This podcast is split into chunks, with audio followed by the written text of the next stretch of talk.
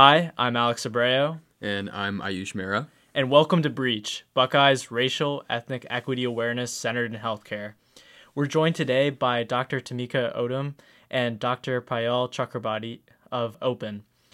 Open Ohio Policy Evaluation Network is an Ohio based research collaborative that studies reproductive health policy and equity in Ohio. We bring both of our wonderful speakers on today because in June, the Supreme Court decision in Dobbs v. Jackson Women's Health Organization overturned Roe v. Wade and ruled that states, rather than the federal government, have the power to regulate abortion care. In light of this decision, we've invited Open onto the podcast to discuss the current state of reproductive health in Ohio and what we can expect in the future. Dr. Odum, Dr. Chakraborty, thanks so much for speaking with us today.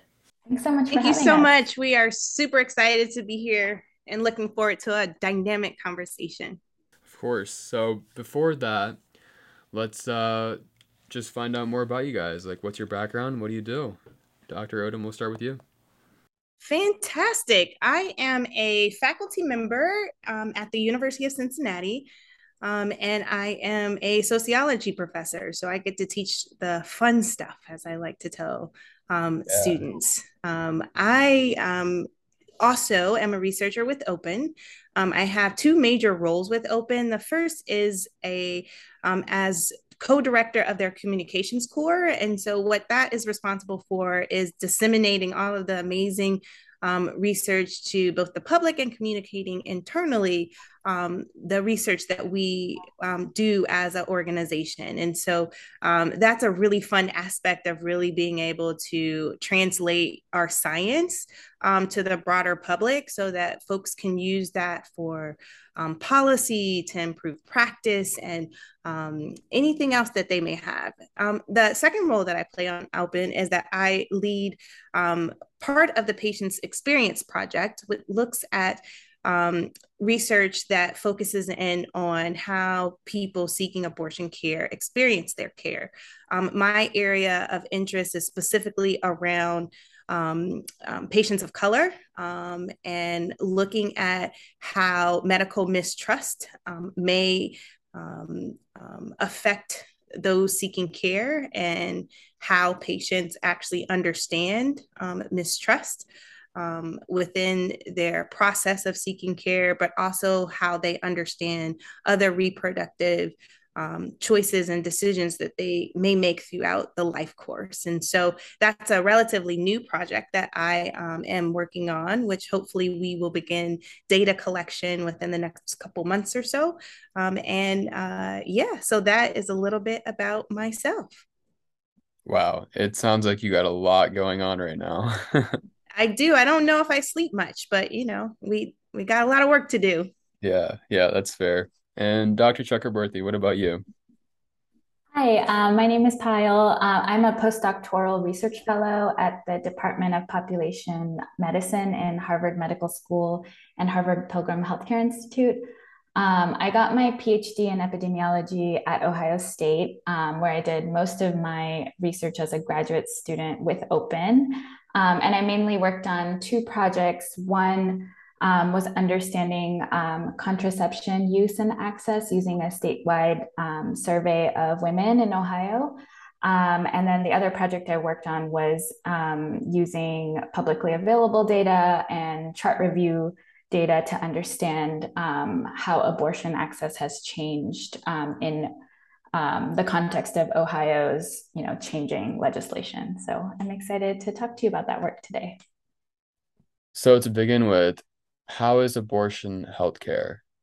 Abortion is healthcare. It's not just like, yes, it is reproductive health, but it's about keeping people healthy and whole right. in general. And so being able to make decisions about your body and when your body has children and carries pregnancies to term has a has greater implications on your overall health, right? If I'm having a child and my body is not physically able, mentally able to have a child, then that affects my overall health.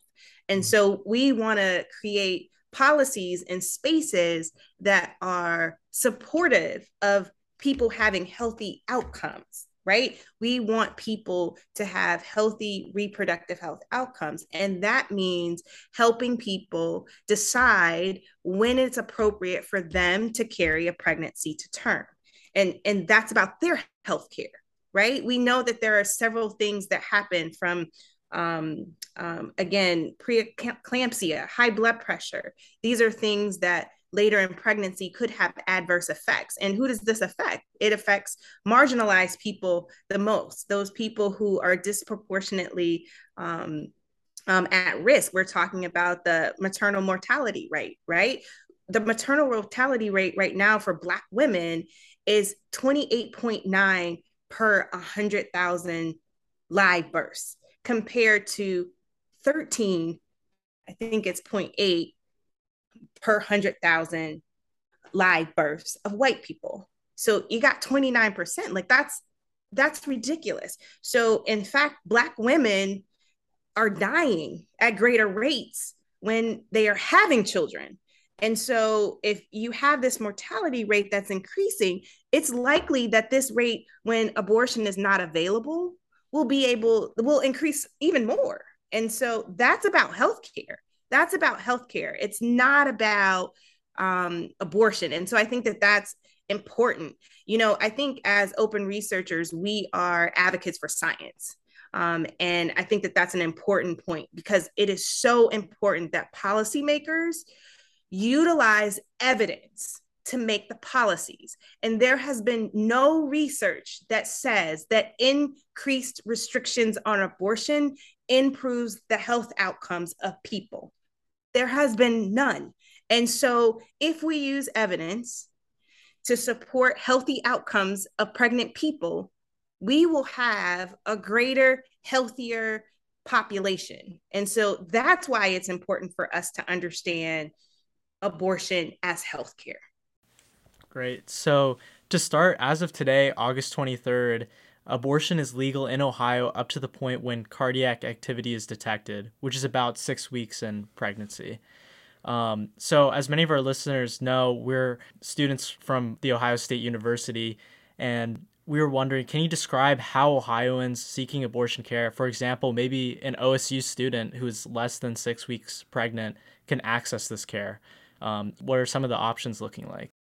So let's start with your first question related to uh, current Ohio policy on abortion care. Um, so you are correct. Um, abortion is still legal in Ohio, um, but it's up to and around six weeks of pregnancy. So the law is not tied to a hard and fast, like six week cutoff, but instead, um, it's it's more connected to this um, idea around cardiac activity as a measure of um, viability. So if cardiac activity is detected, um, and this could be a few days before six weeks or a few days after six weeks, um, then abortion is no longer legal. And so it's a six week ban, but I think it's important for us to, to know that it's really right around six weeks. Um, so the six weeks ban was actually originally passed in 2019 but several abortion providers requested for an injunction to prevent the law from going into effect because um, it violated patients' constitutional rights, which were protected by the monumental case of Roe v. Wade set in 1973. Um, but a federal court quickly agreed that it was unconstitutional and granted the injunction to block the ban from going into effect. Um, and then we had June 24th, a day many of us and many of us will never forget. Um, and the U.S. Supreme Court made the decision to overturn Roe v. Wade. Um, and so, as a result, um, abortion was allowed to be prohibited. The Ohio State Attorney David Yost immediately asked for an injunction to be lifted, and then Ohio's six-week ban went into effect. So let me talk a little bit about like some of the key details within that policy so people are clear about it. Um, so doctors can't perform abortions on people, um, pregnant people whose embryos indicate cardiac activity. Um, so that's the little, I could get into the science, but I will not. Um, but it's when sort of these little beams are firing and there's some, you can detect it on the screen. So they can't, if that that is detected, then they cannot perform um, an abortion. Um, so anyone who is in violation is guilty of a felony in the fifth degree, and which that means is like that can have up to six to 12 months in jail and up to a $2,500 fine. Um, so the the person who is actually receiving the abortion care is actually not in violation of a law. So I think that that's an important point for us to see. It's only the doctors that are performing it. Um, the law also excludes um, ectopic pregnancies. And then physicians don't violate the law if they perform an abortion to save the person's life. There's some gray area with what accounts for conditions that put pregnant persons' lives at risk, um, but they include things such as MS or preeclampsia, diabetes, but they don't include um, any provisions for mental health. Um, so now let's talk a little bit about um, Ohioans, and we'll use that example of the Ohio State student. You know, if the student is less than six weeks pre- pregnant, and then don't forget, no cardiac activity is happening because someone could be like five weeks and, or they could be six weeks and two days and no cardiac activity is detected, they would still be able to get abortion. Um, or they could be like five weeks and two days and cardiac activity is detected and they wouldn't be able to seek abortion care.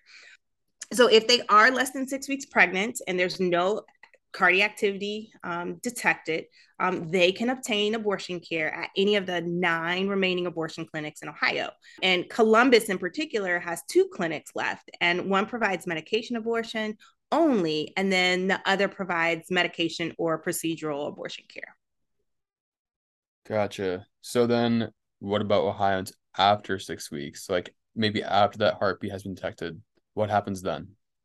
Yeah, so I, I think after that, a number of things could possibly happen. I can't, we can't really sort of say what people would actually um, um, do, but we could speculate a bit. And I could imagine that after that six weeks, um, anyone who's seeking an abortion would have to do some traveling. And for example, they could travel to Pittsburgh to seek abortion care, or they could access the online research to find where the nearest clinic is, such as something like www dot um, I need an A.com. Um, and this helps folks locate the nearest abortion clinic to them.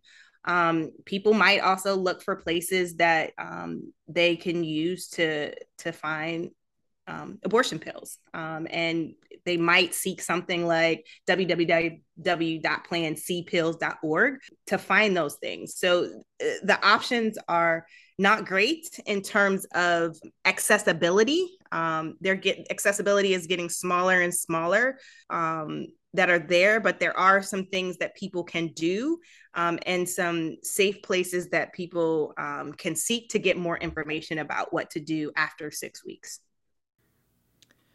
I was wondering, could you go more into, um, say, a patient is like uh, the healthcare provider has found that it's medically necessary for an abortion to occur. Um, it's a life or death situation. Um, what are the what is the steps and process that you know healthcare providers need to take um, in order to offer that abortion? Do they need a court order of, or some approval by a judge? Um, that's that's something we've been hearing a lot on social media, and um, you know something we would maybe like to clear up today. Yeah, and so I think the interesting thing about that question is that there's a lot of gray area um, that's there, and that's what makes things um, um, sort of really tricky and confusing. And so, um, Dr. McGowan has done some research, and this is another amazing open researcher um, that talks about how laws are not always aligning with medical practice, which means um, how physicians are interpreting laws might be different than um, how the laws are written. And so there are some physicians that may act more conservatively um, than others for fear of sort of crossing that blurring line that exists. And so, you know, those lack of um, clarity in those laws could lead to potential criminal charges, loss of licenses, um, and maybe even fines. And so when you were thinking about what determines, there's tons of paperwork that has to go in that physicians have to fill out to um, determine whether or not this is a viable cause. Um, as far as I know, there is not a space where they have to get a court injunction in order for it to be approved. They still rely heavily on the physician's decision on whether or not that person's life is in jeopardy or not. And how do you expect um, these options to change in the future, whether it be future restrictions, bans, etc.? Is there anything you can speculate on on that? So we think a total abortion ban is probable in Ohio. Um, there are several abortion bans circulating in the Ohio State Senate um, and the House, and these include Senate Bill 123, House Bill 598, and then House Bill 480, all of which um, ban abortion after fertilization. So that's an important point to um, understand. House Bill 480 includes a personhood clause that would change all Ohio laws to consider the product of conception um, a person. So, under House Bill 480, abortion would only be allowed to prevent the death of the pregnant person in the case of physical medical emergency. And under Senate Bill 123 and House Bill 598, abortion is allowed only to prevent the death or serious risk of physical health of the pregnant person. So I'm going to ask Payal to talk a little bit more about uh, what this looks like in terms of um, travel distances um, for Ohioans, because this will then change the amount of miles that people will have to go to reach their nearest abortion clinic. So, in case we do end up passing the total abortion ban, is there any way people can prepare for that? Anything that can be done beforehand in case something like this happens? So, what happens if there's a total abortion ban in Ohio? So, let's look at travel distances for Ohio on average. They would have to travel on average of 157 miles one way to their closest abortion clinic um, out of state. And then what does that look like for Ohio State students? So if we're looking at Franklin County, for example, um, one way the closest abortion clinic out of state would be 170 miles, 179 miles one way. Um, when we're looking at that, let's look like just a little bit larger in the state of Ohio. Um, we've got Cuyahoga County, which is um, near Cleveland, and the nearest abortion clinic would be 116 miles. And Hamilton County, which is right here in Cincinnati, the nearest would be 222 miles.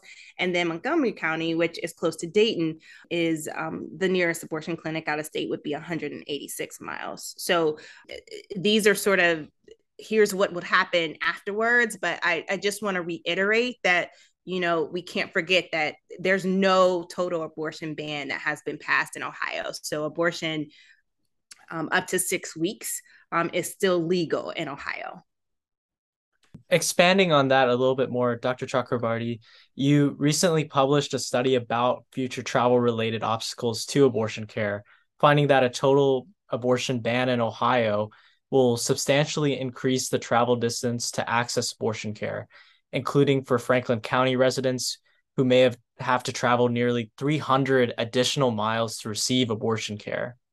Would you be able to speak more about the study and the other future obstacles to care and how these obstacles will affect residents of Ohio? Um, who's affected the most? Yeah, that's a great question. Um, and it's also a very loaded question. So I'll try to hit all the points that you asked about. Um, so in the study, we looked at how an abortion ban would affect travel distance for abortion care for Ohio residents. Um, and for Ohioans traveling out of state for abortion care is, is not as simple as just going to a neighboring state because many of Ohio's neighboring states have or are also trying to ban abortion. So, for example, um, Kentucky has banned abortion. Indiana's ban will go into effect on September 15th. West Virginia lost access to abortion and then regained it and now has ongoing litigation. Um, and it's unclear what Michigan and Pennsylvania will do, though now it's seeming more and more likely that these two states will not ban abortion, at least in the near future, but this could change. Um, so in the paper, we looked at a projected um, quote unquote best case um, post Dobbs scenario where um, abortion is banned in West Virginia, Kentucky, and Indiana, but is legal in Michigan and Pennsylvania. And in this scenario, the closest abortion facilities to Ohio residents would be in Illinois, Pennsylvania, or Michigan. Um, and then we also looked at a worst case scenario where Michigan and Pennsylvania also ban abortion, and the closest abortion facilities would now be in Illinois, Maryland, and Virginia.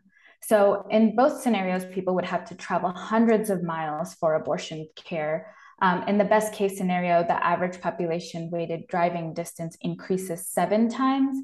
And in the worst case, it increases 10 times.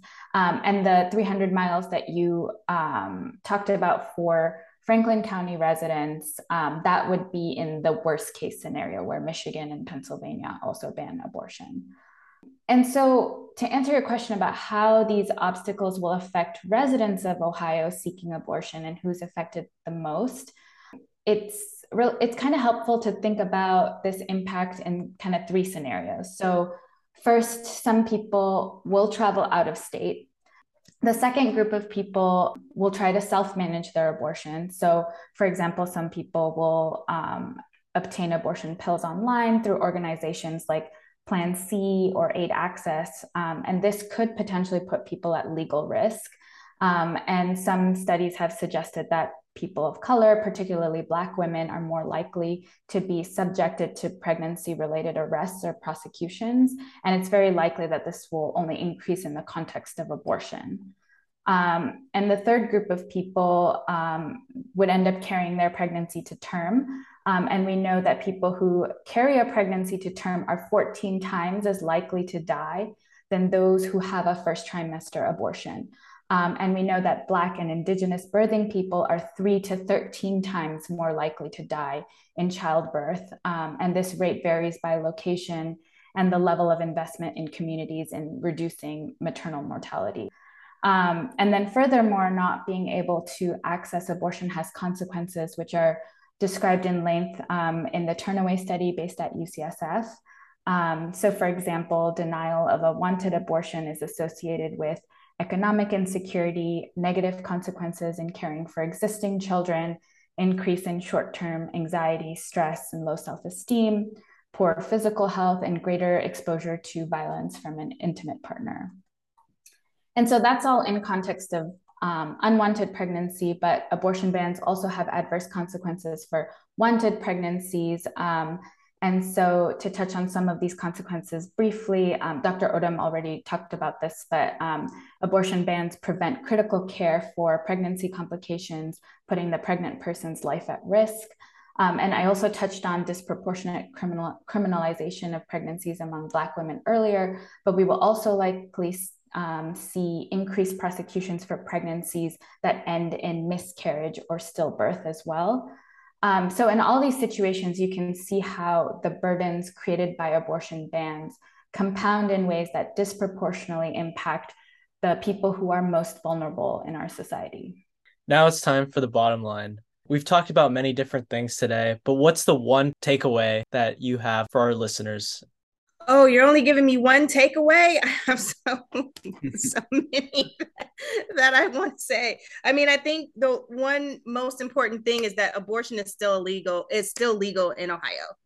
Abortion is still legal in Ohio. Abortion is still legal in Ohio. I want to make sure that that information um, is clear um, and there. Um, there are ways that we can um, take action. And I think one of the most important things that um, people can do is to stay informed. Um, stay informed um, and spread the word. I, I think, you know, Ohio Policy Evaluation Network, also known as OPEN, um, is a fantastic resource. Um, and you can reach OPEN at open.org osu.edu. Um, and there are a lot of great um, information um, that is posted on that website that um, um, helps you get information, paints clarity around some bills that you um, you may not quite understand. Um, they come in various forms from infographics to journal articles to um, interviews that are there. And it's just a great um, um, space for you to get more information so that when you are out and you're having these conversations, those conversations are backed by um, evidence. Dr. Chakraborty, do you have any takeaways or what's your most important takeaway you would say? Yeah, that's hard. I think, um, yeah, Dr. Odum hit like all the points, but I guess one thing I want to add is that um, a lot of people are hesitant to talk about abortion and engage in these conversations that are so critical for destigmatizing abortions. But people should know that they're very common, um, and even our uh, research has shown that you know the majority of adult women of reproductive age feels generally supportive of abortion um, and um, in terms of how many how many um, abortions happen in 2017 there were about 20,560 abortions reported to the state. So this is very common healthcare um, and you know that should make people feel you know more comfortable also to talk about it because it it likely it impacts everyone's lives. Well thank you dr odum and dr chakraborty for uh, meeting with us today. That was a lot of very vital information that I'm sure many people can use in their lives. To our listeners, thank you for checking in. Uh, be sure to check out our Instagram at Buckeyes Reach, and we hope to see you next time on the Breach Podcast, where the conversation starts here.